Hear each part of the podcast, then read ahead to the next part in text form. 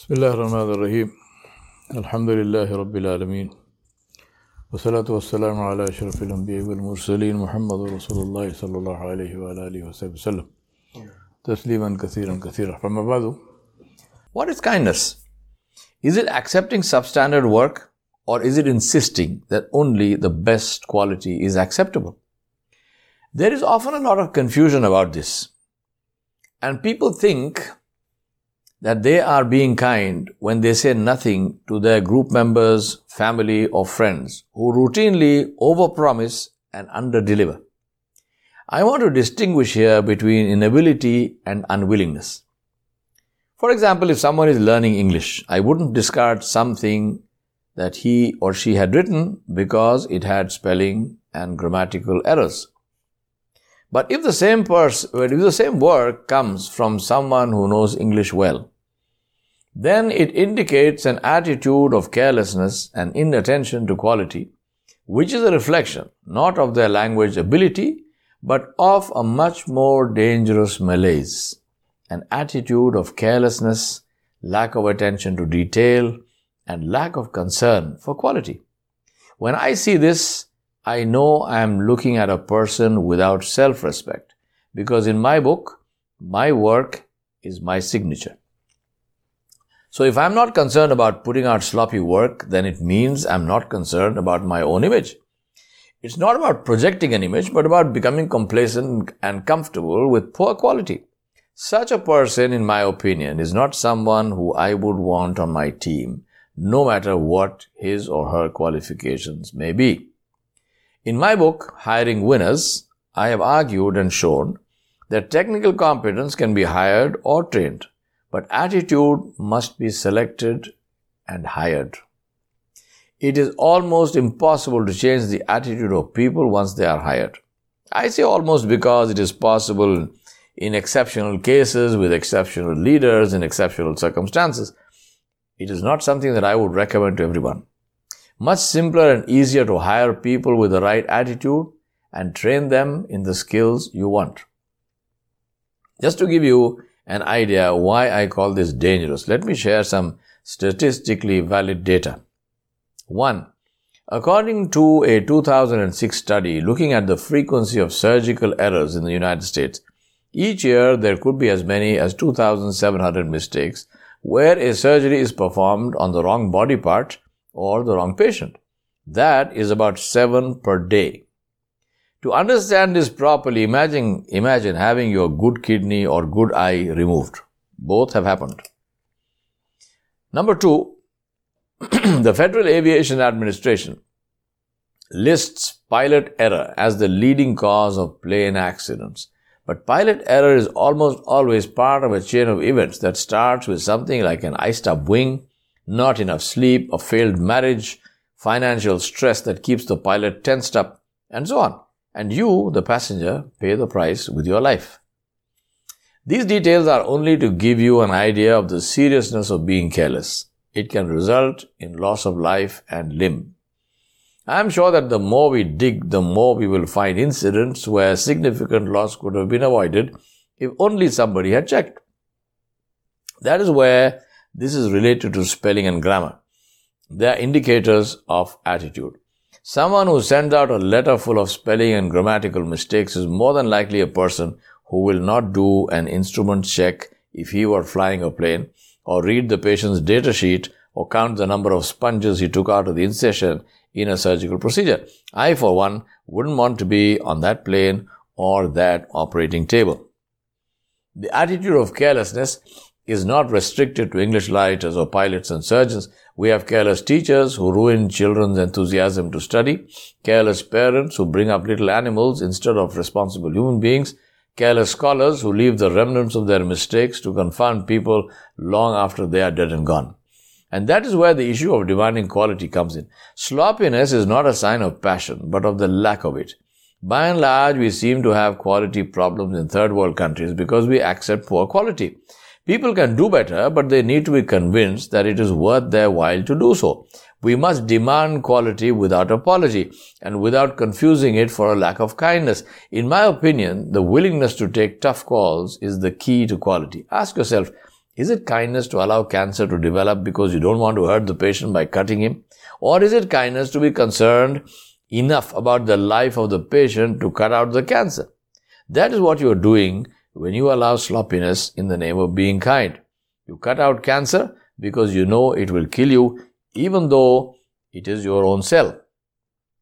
That is precisely why your internal defense mechanism can't deal with it and you have to use external intervention.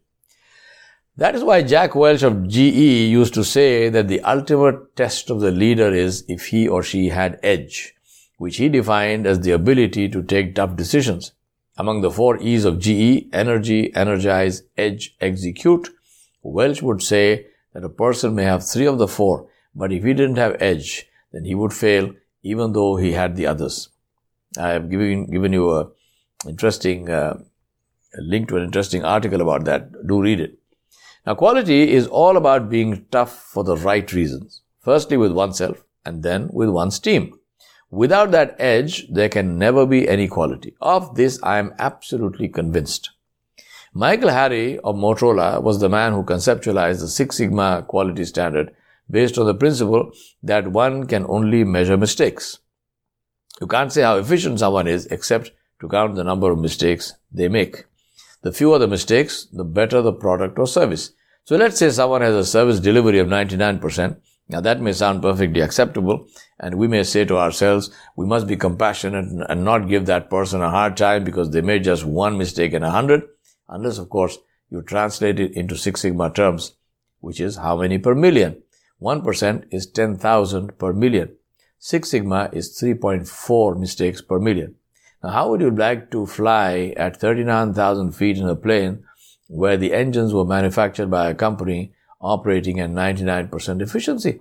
Or where the pilot is operating at 99% efficiency? Or be operated for heart surgery by a surgeon who is 99% particular by hygiene? Do I need to give any more examples? This is where the importance of metrics comes in. It is only when you have metrics to define what is meant by acceptable quality in your context can you be sure that everyone understands the standard, understands the standard, can be measured, and will know clearly if he or she met the standard or didn't. What you don't measure, you don't know. What you don't know, you can't control. What you can't control, you can't guarantee. Subjective assessments can't substitute for metrics. So do take the trouble to measure quality. That is what Toyota did with the development of their luxury car. They went to uh, the owners of Rolls Royce, Mercedes, and BMW and asked them questions about what they felt. Felt, not thought, when they used their cars. They asked, for example, what the owner of the Rolls Royce feels when he gets into his car and shuts the door, which shuts with a very satisfying thump not a tinny clang like the door of a small cheap car. They asked them what they felt when they sank into the luxury of real leather seats which hugged them and give them back support. They asked the owners of BMW what they felt when they were behind the wheel and on an open stretch of road they floored the accelerator. Those who have driven BMWs will know what I mean. The car acts like a leopard gathering itself to pounce you can feel it in your belly before it leaps forward and, and the thrust drives you back in your seat. Toyota engineers took all these highly touchy-feely answers and converted them into engineering drawings, the most specific of data. The result was the most successful and fastest selling luxury car on the market, the Lexus. This is the magic of numbers, the power of metrics. They convert visions into reality, vision into action, effort into result. Quality is serious. Lack of quality is deadly. Lack of quality happens simply because we permit it. It happens because we don't insist on quality. It happens because we accept poor quality, most often in the name of being kind and compassionate, not realizing, of course, that there is nothing more unkind and unjust than accepting poor quality. It fools the provider into believing that his or her product or service is good enough. It takes away their incentive to improve and makes them vulnerable to collapse. This is not kindness, but a lack of understanding of the whole issue of quality, which has very long-term and very destructive effects. Unfortunately, our society is full of examples of people who don't keep their word, they don't deliver on promises, they don't work to high standards, and give ridiculous excuses when challenged. People who confuse effort with result, while it is only results that count. Let me tell you two stories about quality to end this uh, podcast. The story goes that Motorola ordered a part of their pagers from their Japanese ancillary and impressed upon them that they were a Six Sigma company and wouldn't accept anything but the Six Sigma standard of 3.4 mistakes per million. When the consignment was delivered, to Motorola's surprise, they found two packages, a big one and a small one. When they opened the big box, they saw that it had the entire consi- consignment of 1 million parts that they had ordered. The small box had four parts in it. When they asked their Japanese partner what, they, uh, what was happening, they were told, we didn't understand why you wanted us to give you defective parts, but since you asked for them, we gave you four defective parts. Otherwise, we don't manufacture anything with defects.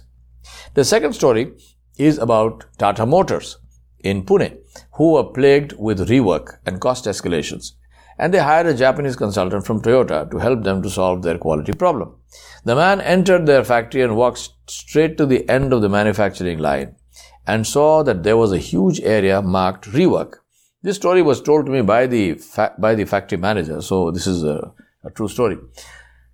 The uh, Japanese consultant said to them, please remove this sign, which is the rework, right? There's a rework area. He said, remove the sign and eliminate this work area. Just there is there should be no area for rework. Remove the area. That is all that you need to do to fix your problem. If you have no rework area, you will have no rework. People will do the right thing the first time. The Tata executives, however, were not convinced. And they reduced the area of rework. They reduced the size of the area. But they were too frightened to remove the rework area entirely the results were predictable. My question is, if you had a choice, which car would you buy? A Toyota or a Tata? وصلى الله على نبي الكريم وعلى آله وصحبه أجمعين برحمتك يا